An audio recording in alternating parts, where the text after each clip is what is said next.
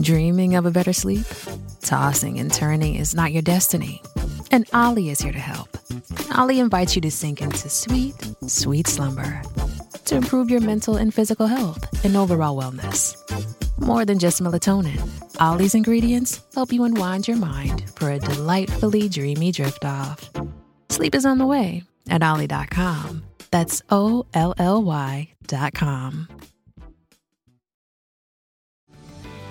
This episode is brought to you by Paramount Plus. An unlikely friendship begins in the Paramount Plus original movie Little Wing, starring Brooklyn Prince with Kelly Reilly and Brian Cox. Reeling from her parents' divorce, Caitlin steals a valuable bird to save her home, but instead forms a bond with the owner, leading to a new outlook on life. Little Wing, now streaming exclusively on Paramount Plus. Head to ParamountPlus.com to try it free. Rated PG 13. It's Kaley Cuoco for Priceline. Ready to go to your happy place for a happy price? Well, why didn't you say so? Just download the Priceline app right now and save up to 60% on hotels. So, whether it's Cousin Kevin's Kazoo concert in Kansas City, go Kevin, or Becky's Bachelorette Bash in Bermuda, you never have to miss a trip ever again. So, download the Priceline app today. Your savings are waiting. Go to your happy place for a happy price. Go to your happy price, Priceline. Welcome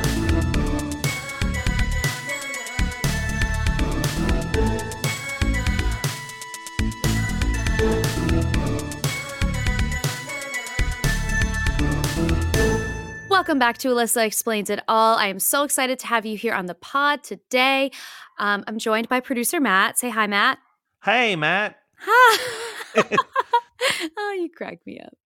Today we have um, actually a friend of Matt's, a childhood friend of Matt's, Yeah. um, Erik J. Brown. He is a young adult author who writes um, like queer adventure love stories. I feel like that's the best way to describe it. yeah. Um, he wrote this book called All That's Left in the World, and it is about the end of the world. Two of the last people alive are Jamie and Andrew. They find each other, they stumble into some flirtations, and it's very sweet. I started it last week and I'm loving it so far. He was also nominated for the Waterstones Children Book Children's Book Prize, which is in stark contrast to how that book has also been removed from some school libraries. So we had a really great conversation. He also lives in a haunted house, which I love.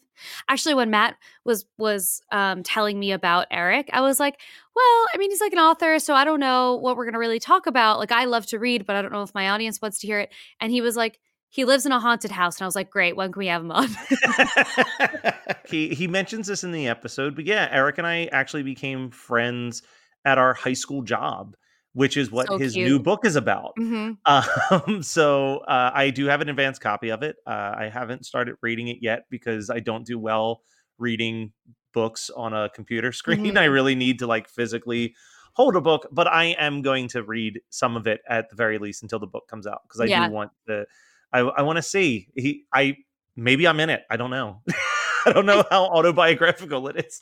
I, do you want to be in it or do you not want to, be in it? Because part of me is like, if you find a character and the name the name of the character is like, I don't know, Michael, and you're like, yeah.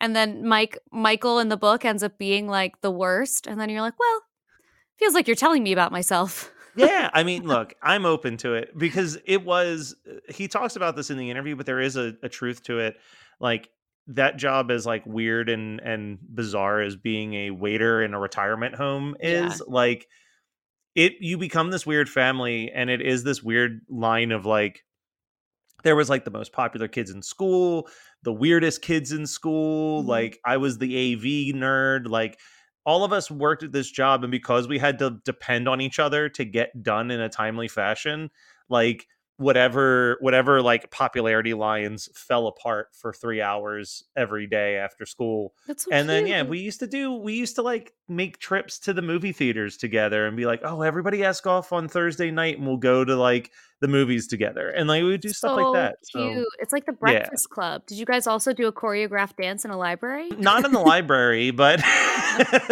but yeah like erik was erik was like two or three grades below me so we did lose touch after i graduated but Mhm. then uh, yeah, he he put out this book, and I was really excited to see like my old friend was Mhm. being like being something because you know when you're from like a small little town. Unfortunately, I feel like now I'm not the most famous person from our high school, which is and that's the bad news. that's the bad news for me. But it it is really cool. Erik's great, and I'm proud of him. And I really hope that he wins this prize. I, I'm excited for uh, the the next book to come out. Yeah, me too. It's such a sweet story already. And I was complimenting him a lot on how funny it is because when you read that the like synopsis of the book is the post-apocalyptic queer love story post-pandemic, I was like, Lord Jesus, we just did a pandemic. I don't need this again. But I was cracking up. It's so funny. Andrew meets Jamie for the first time. He's like, Well, he's not Tom Holland, but he's close enough. I was like, well, and speaking of haunted houses, Oh yeah. you did some spooky shit that people can watch now, right? Yes, I did. One of my favorite YouTubers, like of all time, since I was in maybe like high school, is Glam and Gore. Her name is Mykie, and she does this really cool series on her YouTube channel where she puts uh, a guest into full special effects makeup and then slowly removes the makeup to reveal who they are and the audience is supposed to guess who they are based on some questions that she's pulling out actually i was pulling out of a little um one of those like trick or treat jack-o'-lantern type of things It was Ooh, I love that. and it was really fun it's out on youtube now so if you look up glam and gore um, you'll see my crazy crazy special effects makeup. Um, i'll probably have posted a picture on instagram at this time too um, by the time this comes out. It was so much fun one of the best experiences i've ever had. I love special effects makeup and i've always wanted to have like a full like piece applied to my face and that's exactly what we did. I even got to take it home. I have it in my room it's so did they cool. do a face cast of you as well, or no? No, so it's a I mean I could grab it, but it's a rubber mask. It's like almost styrofoamy, but not quite. It's rubber. I don't know how, how else to explain Yeah. it. And it's really light. It she just like put little sections of glue on the mask and then stuck it to my face. Oh, all And- right. And just, you know, slowly, slowly adhered it to my face. And it was crazy because putting the makeup on took like five hours. And that wasn't even like the video. Like the video Yeah. is filming taking it off. And that's always the case, right? It's like it's five hours to put the mask on, and then it's like twenty minutes to take it Right, off. Like, literally. like- Well, actually, the the process of taking this off took a little longer than than I thought. I mean, partially because she was asking questions and it's meant to like you know allow time for people to guess but she had like a little brush and she was applying like whatever dissolves the adhesive slowly to the top of the mask and then she would pull a little bit down and then apply more of the dissolver and then pull a little bit down it was like i think we were there together for like seven hours it was crazy That's amazing. Yeah. I maybe got to see a picture of you in the makeup. So we we both had a moment together. That was it's so cool. It's so cool. I have like the crazy wig and everything in my room. I loved it. It was such a great experience. And then um they very nicely got me Panda Express and I I Ooh, took the longest shower of my life. Um had purple in my ears for like days. I would like take a Q-tip, run it in there and purple still. Um, but it was it was a wonderful experience. It was so much fun, and I, I'm I'm really excited to see the video. I haven't seen it either.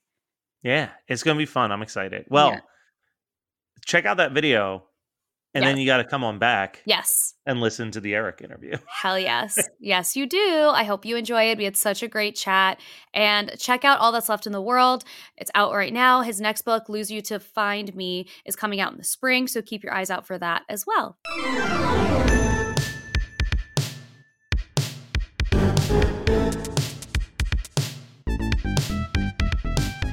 Erik. It is so nice to meet you. It's nice to meet you too. Thank you for having me. Of course. So how have you been today? How's how's your Wednesday? Oh, it's great. It's a wonderful. It's actually not freezing out, and it's a nice day, so that's good. Yes. Uh, Where are you? Are you in New York somewhere? Uh, Philadelphia. Okay. All right. Yeah. You actually live in a really interesting place, and this is like so not why we why you're here, but I just need to know about your haunted house. It's our house is built in 1895, and it is very haunted. So I have a friend who she's a psychic medium, Mhm. and so the way she describes it is it's kind of like there's always a radio on and usually she can turn that volume down so when she's like sober she can turn the volume down when she's drinking a little bit that just volume knob just does not work for her and she was here for a party once and we were giving her a tour and all of a sudden she's just like okay well there's a ghost in this room. Oh my there's a God. little girl also upstairs in like actually where i am right now. There's a closet and she just straight up refused to go in. And anybody who has stayed in our house usually our guest room is on the third floor like down the hall from that. And everybody has been like i don't know why but it's really really creepy and it's really uncomfortable and i had a horrible night's sleep. So one day my uh, partner goes he's just on craigslist looking for random stuff like uh, art and everything for the house this is after we moved in and he texts me he's like oh i'm going to stop in germantown and pick up a painting from a parking a school parking lot and he comes home and it is the most horrific doll painting like this painting is haunted Oh, no. and he puts it up in the bedroom that everybody's having trouble sleeping in Good. since then there has been no ghost activity. The Oh ghosts my stay out of that room. They're scared of the doll. So we call her dinara and we say that dinara is watching over you and everybody's like yeah it's really Horrifying. peaceful up there. That's no they're like as soon as the lights are out they don't see her and they're like oh yeah this is the best night's sleep ever. Oh my god! So- So you had like a haunted house that was canceled out by a cursed image. yeah. One time I came home from work and I could not find my dog. So hmm. he's a little Shiba Inu. He's 20 pounds. It's a like he could not get anywhere. There's no way for him to get out of this house. And I can't find him. I'm walking all over. I'm on, going on all the floors looking for him, trying to find him.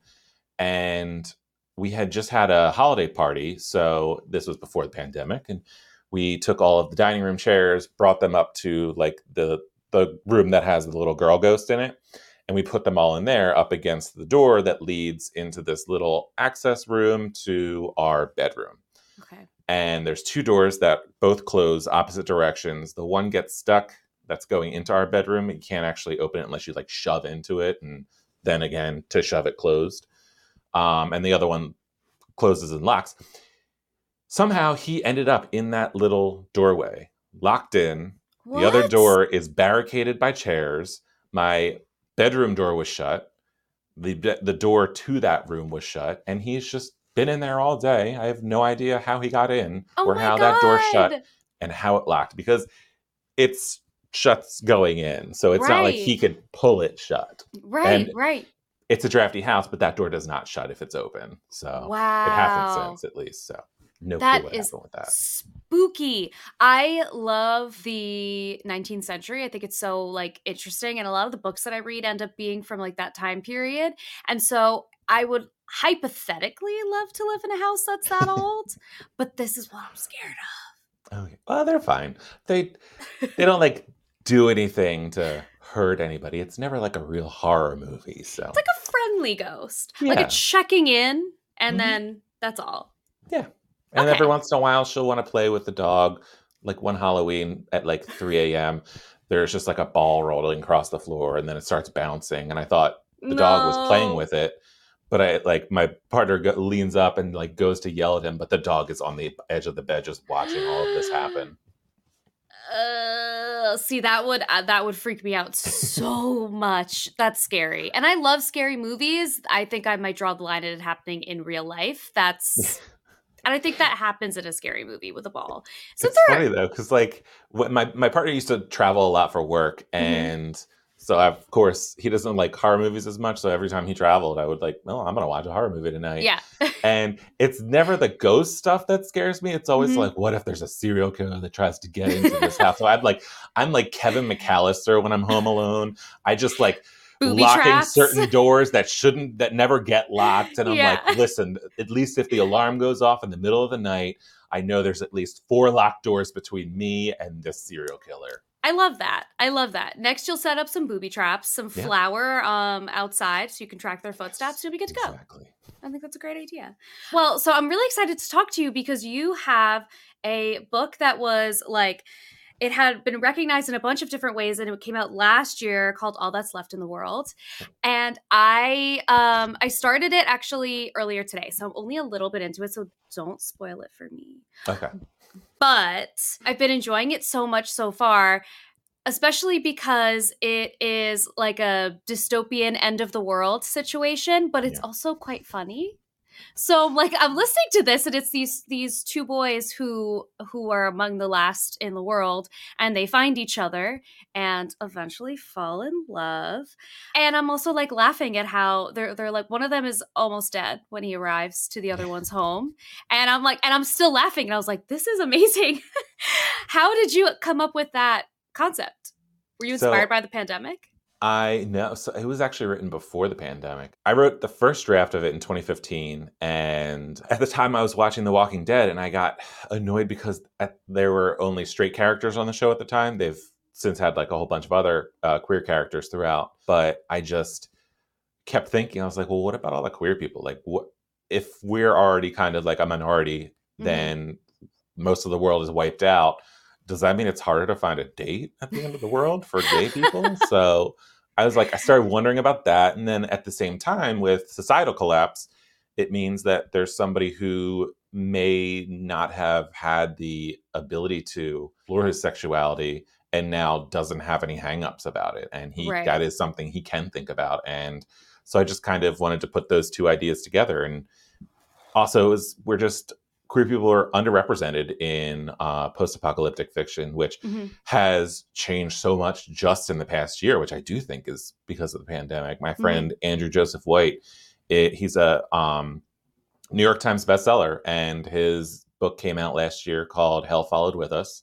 It's about this trans boy who survives this post-apocalyptic viral event that um, his fundamentalist Christian church basically caused wow and he's like slowly turning into a monster while he's falling in love with this boy who is there are a bunch of survivors from uh, an LGBTQ center in that's in the city and it's this like he it's funny because uh, we both read each other's books before it came out Mhm. and the way in my story you've already read this part where the meet cute is basically the one character's holding the other at gunpoint yes and so I get to it in his book, and it's the exact same thing. And I sent him a like screen cap of it. I sent it, I uh, texted to him, and I was like, "I love our post-apocalyptic stories so much."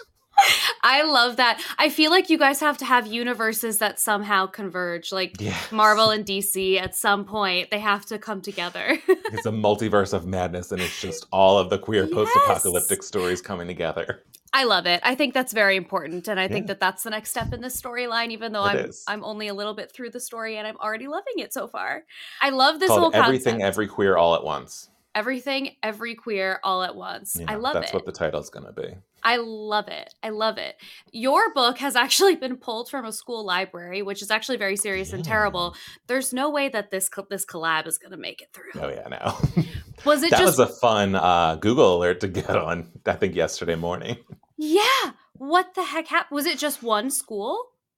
Uh, so far, it's just one uh, school district in East Tennessee. I think it's like wow. Blunt County, Blount County, Tennessee. Mhm. They said it was uh, smut and it is promoting deviant sexual themes. And that could not be more for farther from the truth. Like, there's a this is it's a very very chaste book. These two boys are trying to survive. They're not trying to fuck. So it's like. I don't know where they're getting the smut shit from because right. The front cover of it has their pinkies like barely touching. And when I when they were designing the cover, they originally were like holding hands. And I was like, that's giving too much away. Let's Mm. separate their hands a little bit. I want like lesbian period drama level angst where they're just like barely touching. Yes, I love that. Did you think that this was a possibility with writing a book like this? Because, I mean, again, like I'm not very far into it, but it doesn't seem like it, it's it's a young adult novel. Like I can't imagine it turning into like a Game of Thrones sex scene all of a sudden.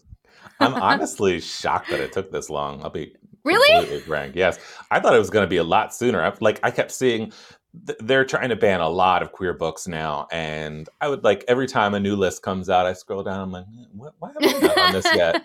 and so like. I, I'm I'm genuinely surprised it took as long as it did, and yeah. it's not surprising at all because I knew it when I wrote it that people would eventually do this because it's always how they do it. It's, they mm-hmm. don't they immediately equate sexuality with sex because right. they assume because the word sex is in the word sexuality, it means that you cannot be anything but this smutty, deviant sex fiend if right. you acknowledge any sexuality that isn't heterosexual, which, by the way, a lot of the heterosexual people I meet are also smutty, deviant sex fiends. So yeah. I don't know why it's just made all the queer people in. So. Right. It's this weird, I, I think that there's, it's so frustrating. I can't imagine how frustrating it is, like, to be the person who wrote this book and also be um, a part of the LGBTQ community to see something be silenced that's so normal and had the person just been had it been a heterosexual relationship it would have never been considered yeah. to be smut it's, like they it and it has nothing to do with actual sex. It's just right. they they think the act of being in love and not heterosexual is deviant. That right. is what they're viewing. Right. And there's plenty of other i like when I was writing it, in my mind, I was like, all right, I'm not going to give them reasons mm-hmm. to basically ban my book. Right. I want them to look like idiots when they try to do it because there's not going to be any sex. There's going to be violence and language, which they do not mention that. I say fuck like 85 times in this book, and they do not mention the language. So even I was, I'm working on another book, and in my mind, I was like, there's a I kind of like when I was typing out this conversation, I had one character who was just going to use the word cuntiness, and I was like, I can't put the c word in a YA yeah. novel. I won't do that. I went back. I had put down bitchiness. I went back today and I changed it to cuntiness. I'm Period. Screw it. I don't As care. you should, because they're not going to even they're not going to ban it for that no, anyway. They're going to they're not going to care and no one's no one's going to care about i could i could have the most chaste book in the world and as soon yes. as they find out that one i'm gay two there's one gay character in it they're going to ban it. There's yeah. no i'm not playing by their rules anymore. I tried to be like look this is how it is and they're so far out mm-hmm. it doesn't matter anymore. Yeah. So i was talking about it with my um agent yesterday. I was like you know what? I don't really care. I'm not going to play by their rules because they don't right. play by their own rules anyway. So a hundred percent. I I think that's a great way to be.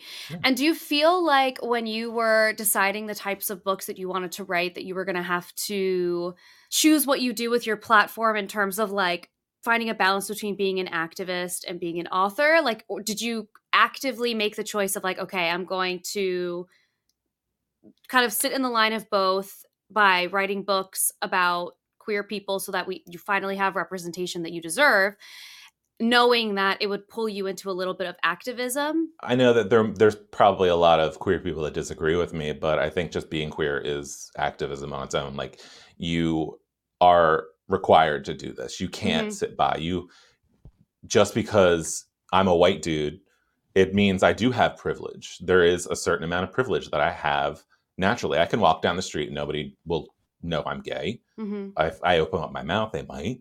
Or if I'm like dressing flamboyantly, I have that ability to do that. It's not it's not something I want to do. I don't mm-hmm. hide who I am. But if I am in an unsafe place, I can do that. Mm-hmm. And I think there's so many people in the queer community that can't do that. And now they're just like, especially like everything with uh, trans people just trying to use the fucking bathroom. Right. And it isn't fair for them to be the only ones fighting. So, I mean, as a white guy, I do have to be on their side with everything because I know the way it, it starts is it's a stepping stone. They will start with mm-hmm. trans people because they think there's not enough of them. They can't fight back as well because we can get queer white guys against them and mm-hmm. we can say all of this shit about trans people being mm. groomers and now all of a sudden it's just drag queens but now it's gay people and it just one thing after another and for you to sit there and be like, oh, well, I'm a white gay guy. I don't actually need to do any of this. So I'm just to, I don't want to get into politics. It's like, you don't have a fucking choice because they're coming for you Right. next. It doesn't matter. Right. So that was always my stance is if I'm going to be writing queer things, which is what I want to do because I wanted to read that when I was a kid, or I, I didn't know I wanted to read it. I would have, I sought out certain things when I realized that it existed, but all of it was for adults. It was very inappropriate for me to be reading. and which is the other thing about them banning my book. They can either read my book or Mhm. they can read an adult book that has queer characters and has queer sex in it and is way more explicit. Mhm. Like there's all these kids now on TikTok who are reading like Colleen Hoover books who are yeah. she's a straight author, but her stuff is very inappropriate for children and Yes. they're very popular on TikTok. yes. And there nobody's banning her books because And- she's straight. You know what's weird about the Colleen Hoover books too is there's a lot of like abusive relationships that Yeah. are being glorified in those books. Like I had started, I read Verity and I liked it, and then I read um it and I started it ends with us, and I was like, oh my god, I can't, I can't cute. This is a no, and I closed. it, I was like, I'm that's a no. And so for you to give this story that's like it is, it is a, it has a, a storyline of these these two boys who are also 17 so like Yeah. they're they're engaging in like a very you know sweet little love story that's appropriate for like 17 and so for that to be demonized is just i don't want to be surprised but it's so like it's so frustrating Yeah, right. And it's it's a 360 some page book and they Mhm. don't even kiss until like probably 340 pages, maybe. Okay So, sorry, it is a slow burn. That's all right. I'm I'm I'm happy with a slow burn. I also it, the writing is so funny. Like one of the things that I wrote down was LOL Tom Holland. Because in the beginning you say something about wanting to kiss Tom Holland, and I was like, "Mm, understood. I get it. so I'm fine with I- the slow burn because it's already very entertaining. that was the other thing. I was trying to just make it I like with especially like The Walking Dead, Mhm. a lot of post-apocalyptic and dystopian stuff it's just like so heavy and i think that's good but i think with queer people we like a lot of us use uh, humor as a defense mechanism and Mhm. why wouldn't this person do that it, when all of his family and friends are dead and he got stuck in a bear trap and is injured and on the verge of death why wouldn't he still be making jokes about these things just to keep right. his spirits up. And so when he meets Jamie, who doesn't have that, he's like, oh, this is actually somebody that's kind of getting me out of my own depression in my head, Mhm. where I'm just kind of like obsessing over things. Yeah. When so you wrote this, you started this in 2015, and then the pandemic happened, and were you like, I so I got my agent with it in 2019 and we did a little bit of work on it in the fall of 2019 and I sent him what would be the final draft that we would send out to editors in uh, January of 2020 okay, and I had already known about COVID because China was on lockdowns at the time, and like Wuhan has has the population of New York, Philly, DC, and Boston, I think. Mhm. And so, like when they did a quarantine lockdown, I was like, "Oh, this is bad," because Yeah. that's a lot of people to basically lock in their houses for several weeks. Mhm. And so I figured it so at some point it's going to be coming over here. I didn't think it would be at, like it turned out to be, but I remember he sent out like my agency sends out a newsletter of things that are going on submission in the coming months and editors at different publishing houses can email them and say, "Hey, I want this when you send it out," in case my agent hadn't put them on the list. And he did that in the end of January, maybe early February. And he said mine was the most requested book that they had ever had on Wow. something. And during in that email back to him, I remember asking, I was like, Oh, do you think it has anything to do with this coronavirus thing? And like looking back on it, I'm just like cringing because I'm like, oh, Yeah. what an idiot. And he responds like, he's like, yeah, I think that's part of it. yeah, but no one knew. And I think at the time, especially like now that we've gone through it, it seems so silly and naive. But we had had like these experience, like these kind of like close brushes with things. Like I remember during, uh, like there was bird flu, there was. I, There was swine flu in like swine 2008, flu, yeah, there's there's SARS these, in yeah. SARS was that like early 2000s? I think so hmm. because I think I was quite young for the SARS situation. Yeah.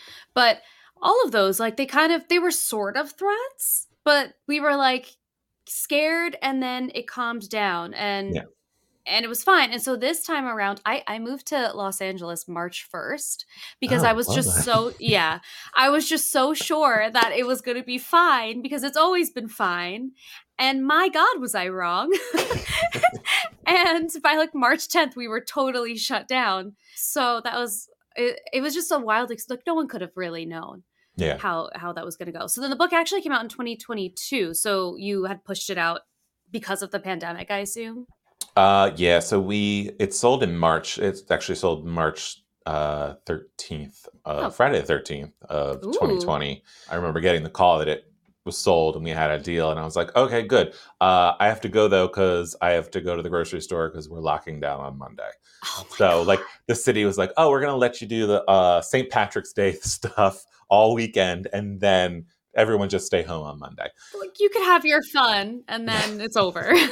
I was I was like usually publishing works very slow. My have a third book I'm under contract with and that one is due next Wednesday, a week from today actually, wow. and it will not come out probably until next year and I will edit it with my agent or my editor until uh, September of this year is pretty much when it has to be in in order to get it out by like summer or fall next year. That's the way it usually happens. With this one, it was 2020 and they had set it for two years later because they wanted things to kind of quiet down a little bit. I think they expected it to. Mhm. And then um, they also didn't really, like, as we got further and further into the pandemic, they were like, oh, we're going to have to change some things from the book because I wrote it from just my own mind thinking, Mhm. oh, this is exactly how we would respond to a pandemic. Turns out that was wrong.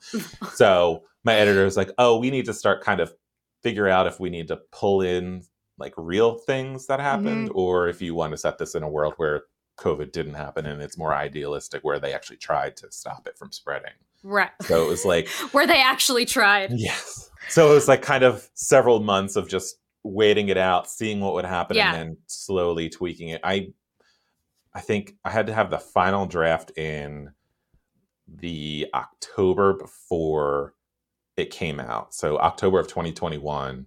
I had already pretty much finished the entirety of the story itself in the beginning of 2021 but we as it kept going on and things were happening i'd have to kind of remove things that were too Mhm. close to home and keep changing it all the way up until i think october or november of 2021 which is unheard of they Yeah. usually are like you cannot change things anymore once Mhm. it's in like copy editing phase and i was still changing things through several months up so Wow. What was like one of the strangest things that you had to change?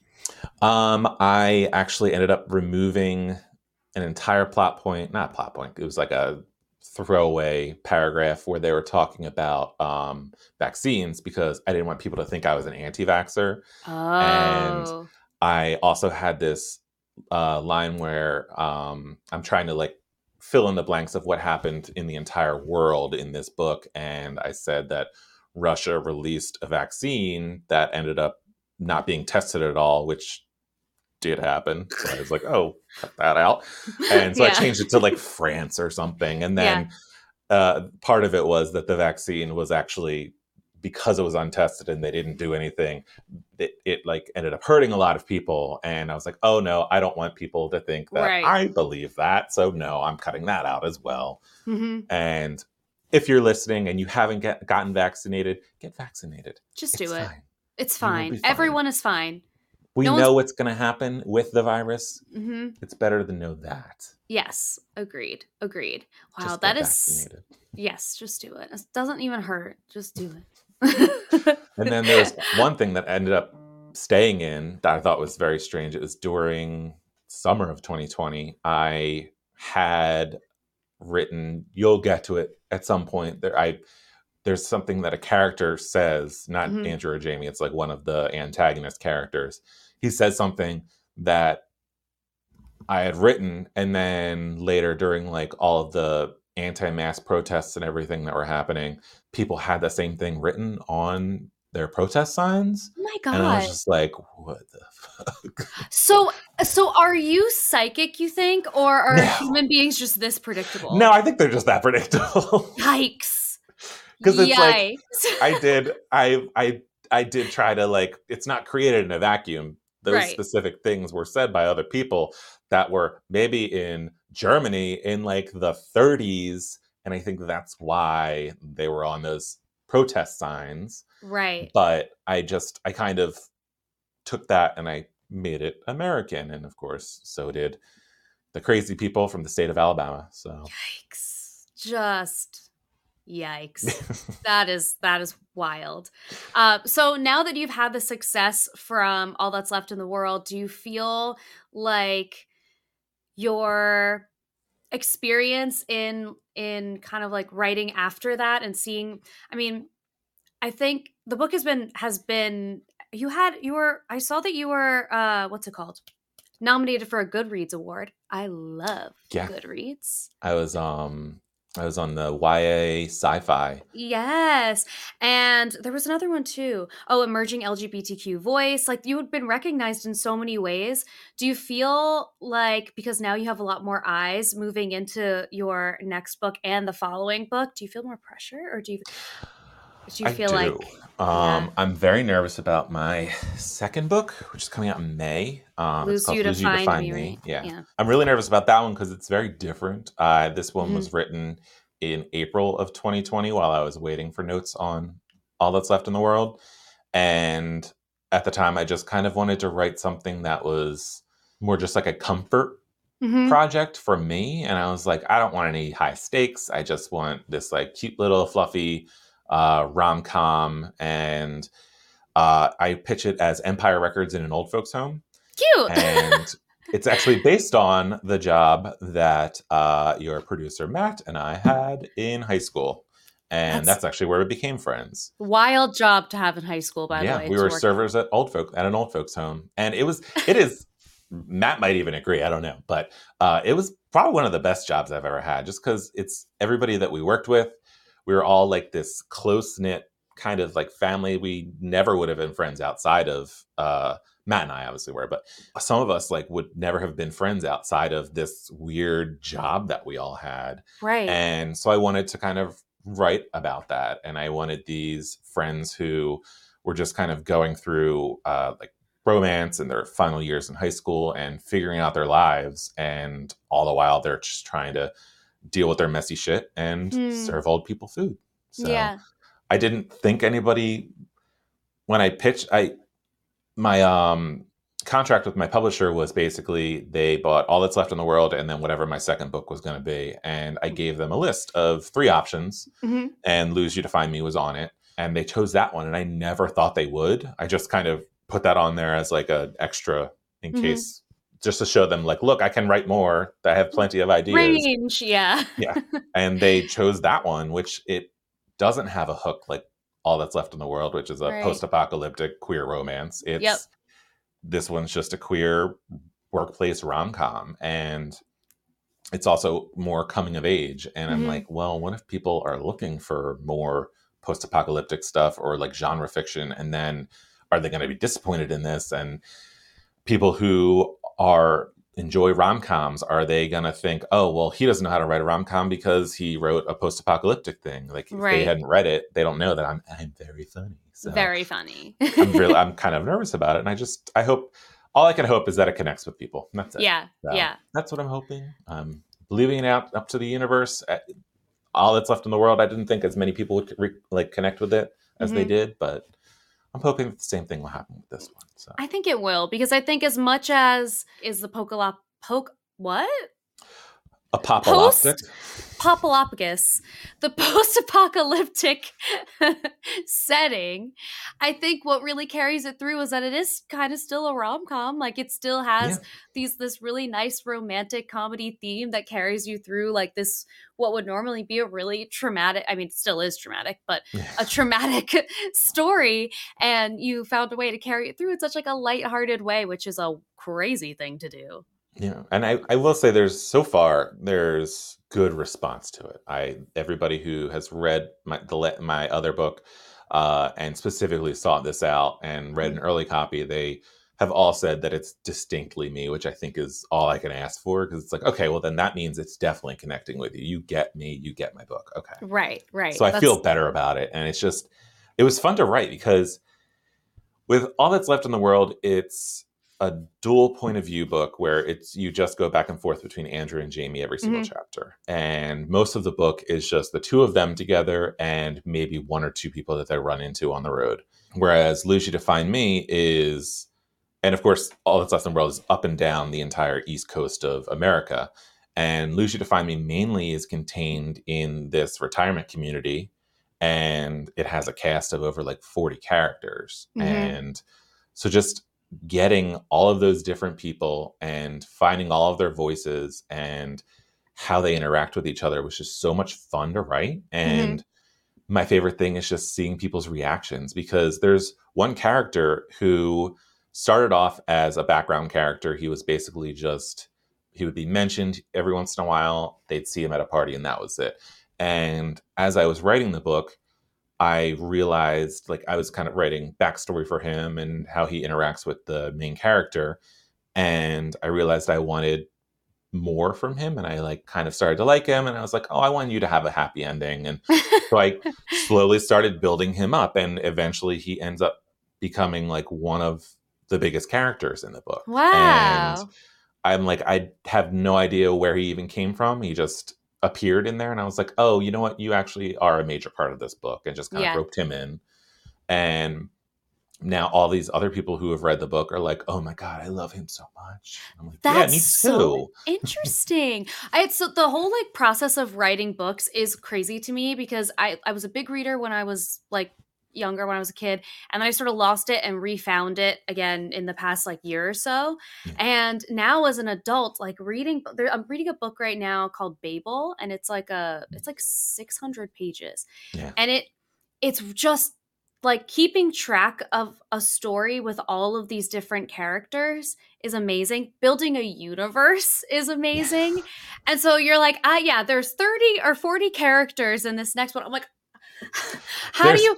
It's not nearly like that though. This is still only a 300 page book. so Yeah, but still, like- still, still, like you, the, your brain does something that mine could never. Do you have like a map of like who, like, who knows So- who? I will say when I first started it sadly it's not in the final book, but when I first started writing the book, it I structured it so every single chapter was on it it was on a day that the main character was working during his shift or after.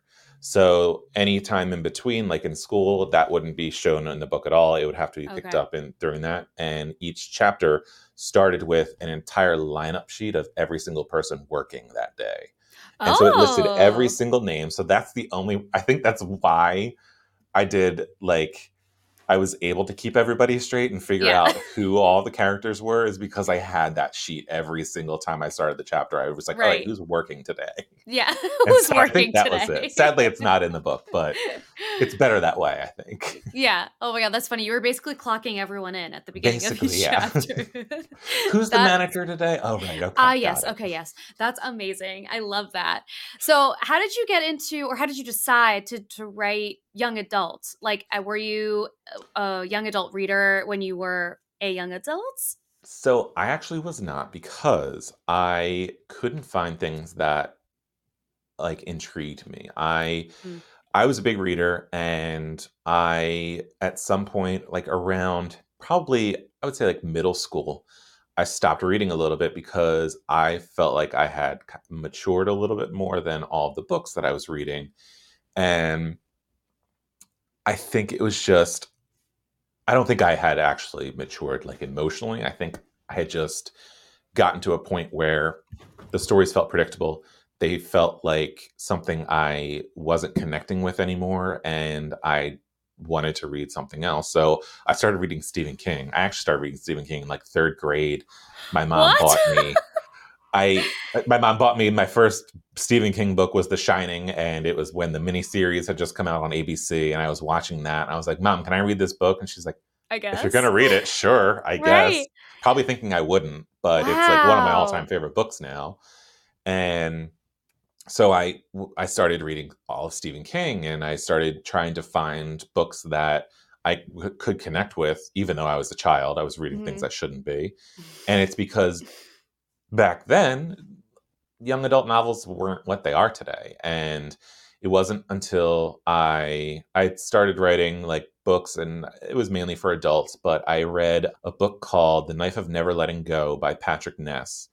And it's a young adult novel and it was like mind-blowing to me how much the genre had changed. Mhm. and i think i had started with the hunger games and i read all of them and i was like oh actually this is pretty mature but it's still like was ya Mhm. but the knife of never letting go was like hunger games but like a step up where it was getting into like a lot more nuance of how society and specifically like how men treat people and women and all of these like really interesting ideas that I had never really seen in a young adult novel before. Mhm. And on top of that, it was this really, really, really interesting sci fi story.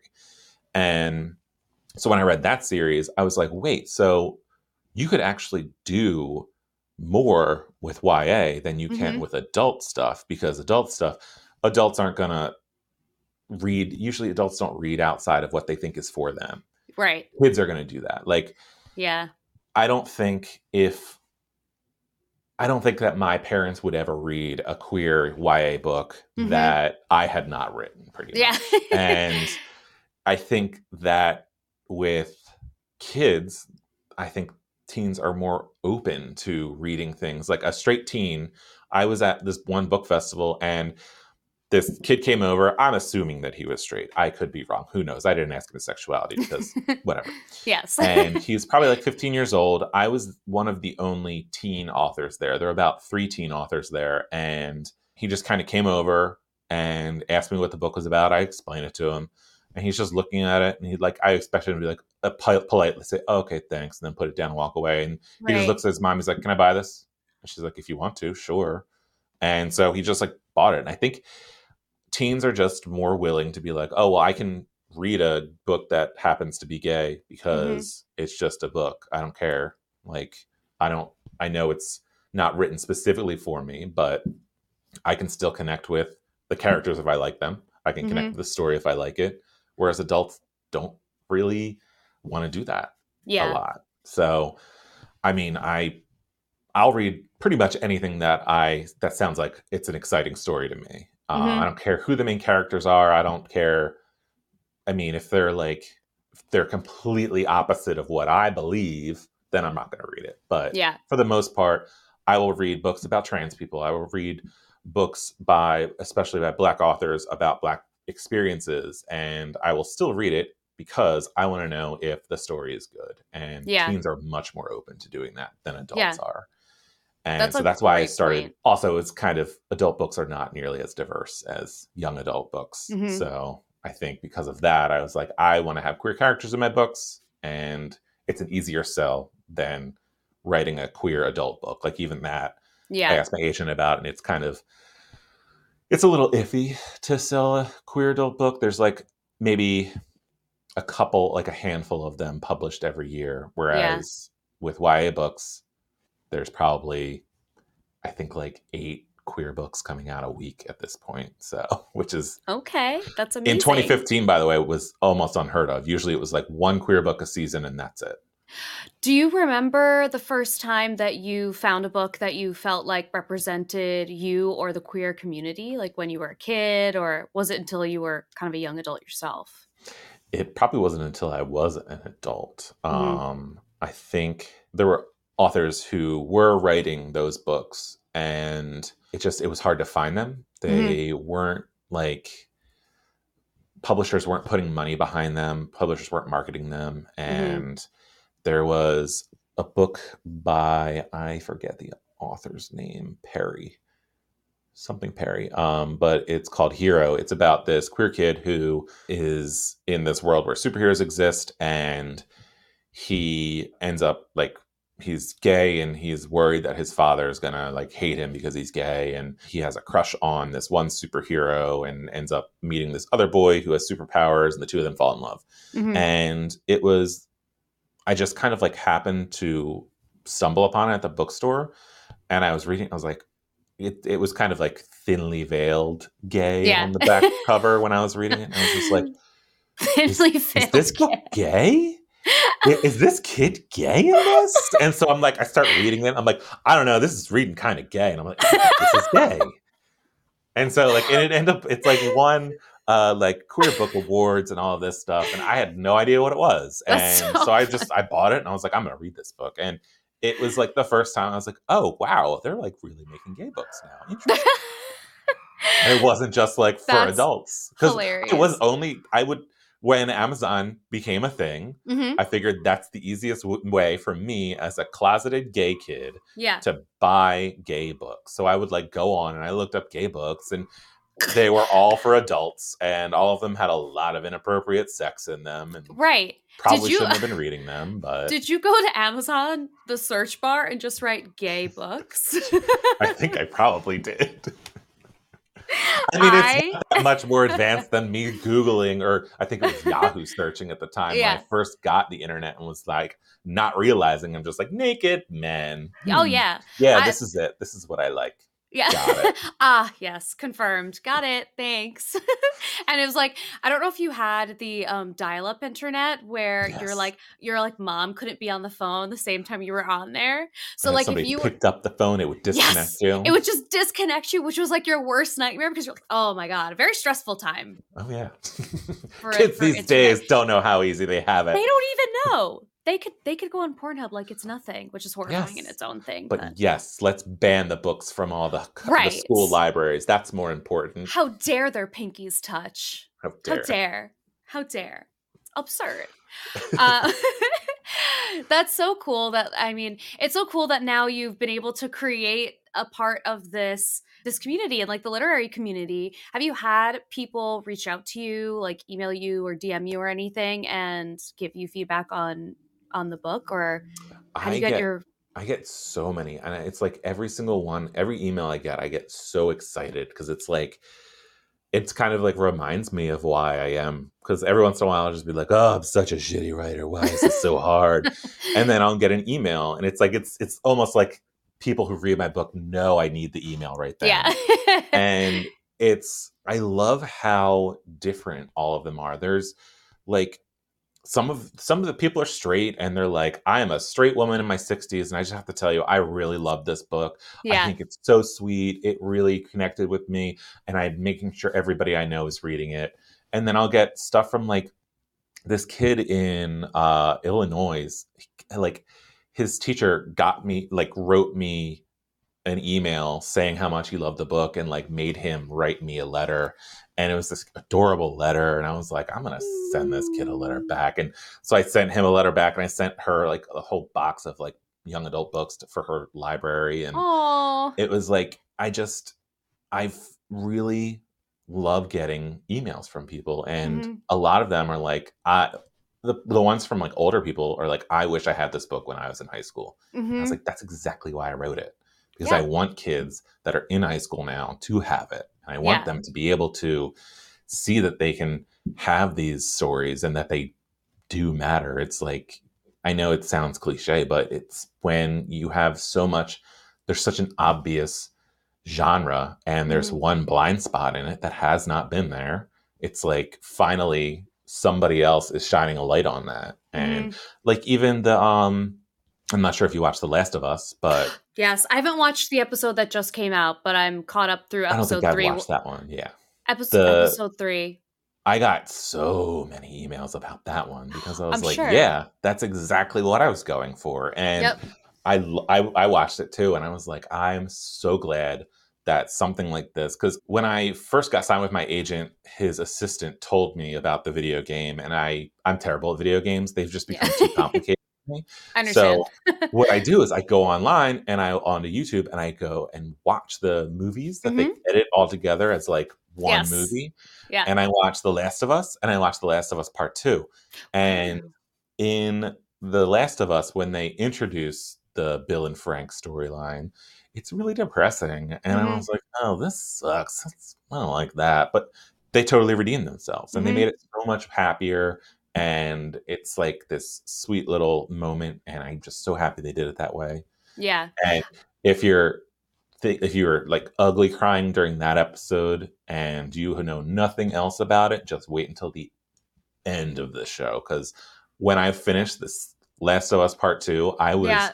sobbing Oh at my no. computer. It, it is the most emotional storytelling I have ever seen from a video game, and I cannot wait for the rest of this series. I am in all the way to the end because oh, me too. I'm so excited. I was ugly crying at a fucking edited video game movie. and it was so I like it made me wish I could play video games Mhm. just so I could get through like the 30 it. plus hours of that to get to that moment.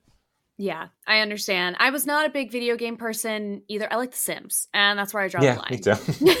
You know, That's one I can still even though Sims 4 is still really hard to play. I'm like I struggle. I have to buy the houses. I can't build anymore. I used to love Oh, yeah. building in Me the Sims 1.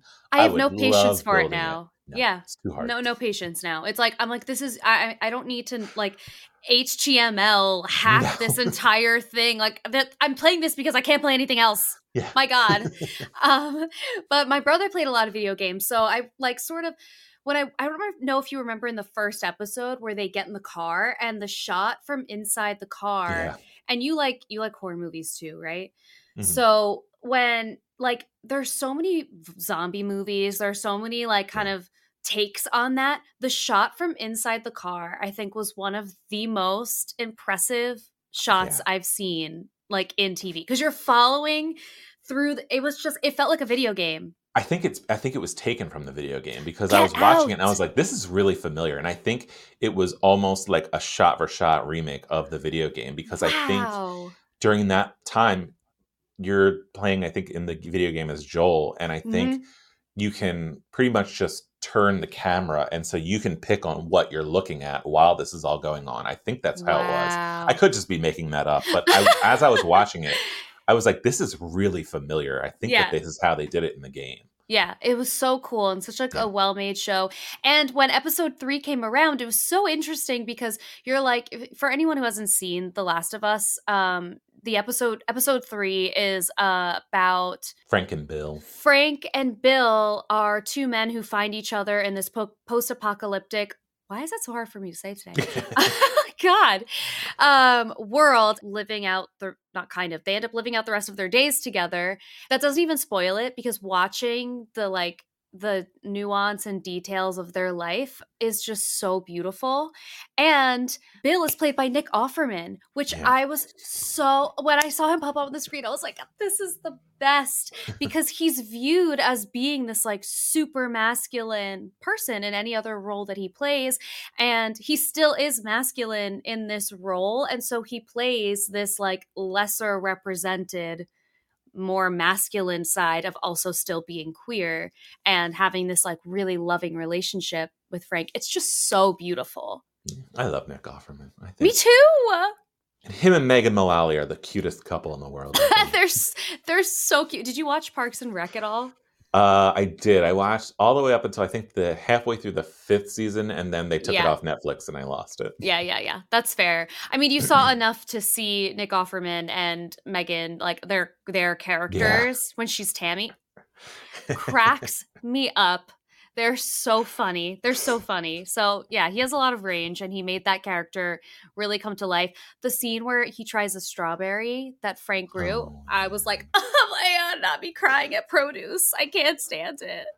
It was I- so I just- beautiful. I really love that scene because he, at one point, he looks at Frank and he's like, "I was never afraid until I met you," Yeah. and he like says that he's sorry that he's getting older faster than Frank is, and Frank's like, "Older means we're still here," which I feel like it's going to be overlooked by a lot of people, but the show starts in 2003 hmm and then it jumps ahead to 2023 and all of that part is probably within the last few years and that means the two of them were at the age where they were basically I'm not, I'm not sure if Bill was out at the time. I think he probably still wasn't sure about his sexuality, but hmm he at least saw that all of these people were dying of AIDS in the 80s. And so when Right. Frank says that to him, older means we're still here. I think he is specifically talking about the AIDS crisis and Yeah.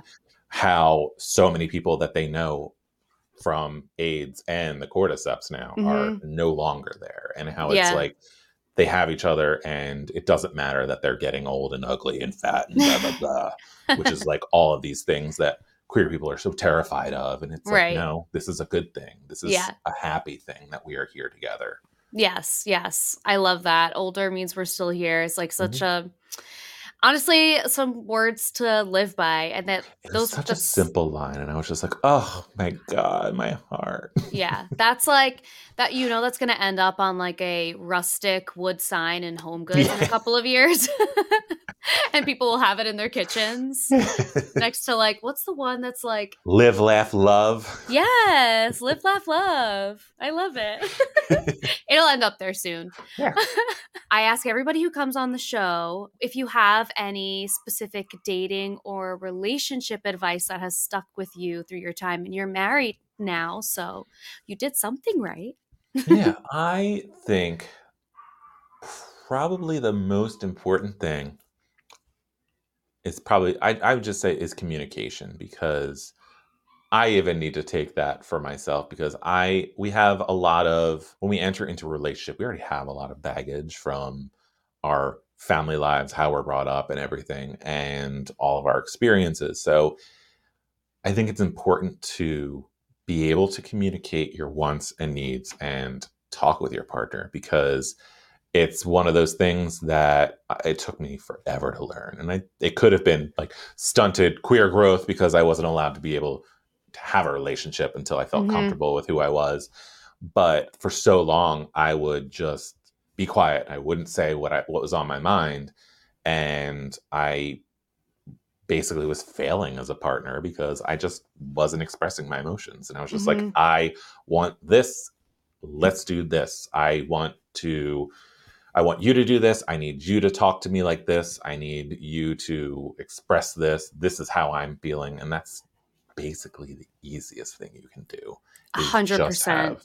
Communications and open dialogue about what it is you want and how it is you're feeling. And you shouldn't be playing games. So I was watching the uh, White Lotus and Yes. that whole scene when Aubrey Plaza and the other girl in the pool and she's talking about how she plays games. And I'm like, Yes. I hate this. And I hope nobody is taking this as real advice. Oh. That girl is very, very, she sh- should get an award Yeah. how she acted. However, I hope that people realize that this is not how you should be in a relationship. yes. You have to no. talk about everything. Yes, yes, I agree. I also was so I was cringing so much at that entire part. I mean, there's like I think there's some value in having things be like to yourself. Like it's important to always like maintain who you are in a relationship, but no one is a mind reader. There's no way that your partner is going to know how to do every single thing for you the way that you need it to be done to have this be sustainable. So, communication, communication, communication Yeah. it's so much easier to just say like you know what it would be really helpful if i made the dinner that night that like you do the dishes or we can do them together but i don't want to do all of it by myself and then later we can do x whatever just having the conversation versus sitting there and like ruminating in it while you're- yeah Scrubbing dishes and being like Yeah. looking at them on their phone.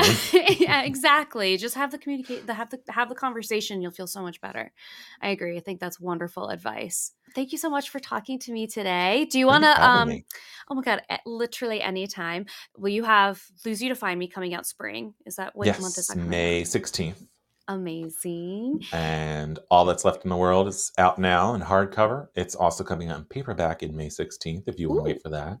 Although I will say, paperbacks are getting more expensive because paper's more expensive. Ugh, It's like $15.99 for a paperback. You might as well just buy the hardcover if you don't Yeah. want to wait for it.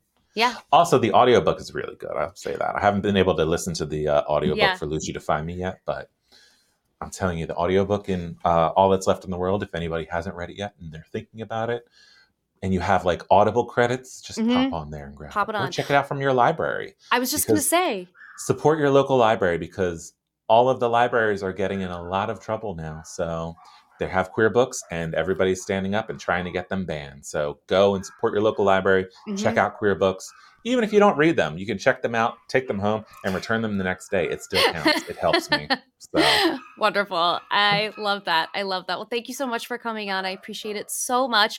Thank I you. can't wait to finish all that's left in the world. And I'm so excited for Lose You to Find Me.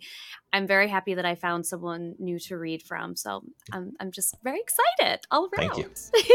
Thank you. thank you.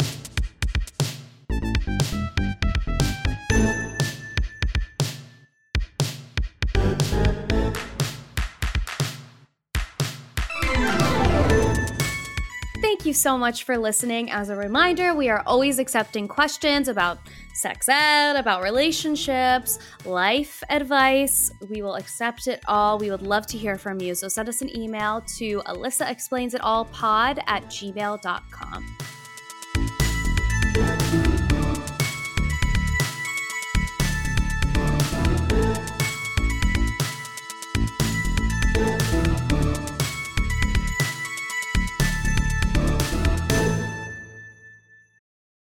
This episode is brought to you by Paramount Plus. Get in, loser! Mean Girls is now streaming on Paramount Plus. Join Cady Heron as she meets the plastics in Tina Fey's new twist on the modern classic. Get ready for more of the rumors, backstabbing, and jokes you loved from the original movie with some fetch surprises. Rated PG 13.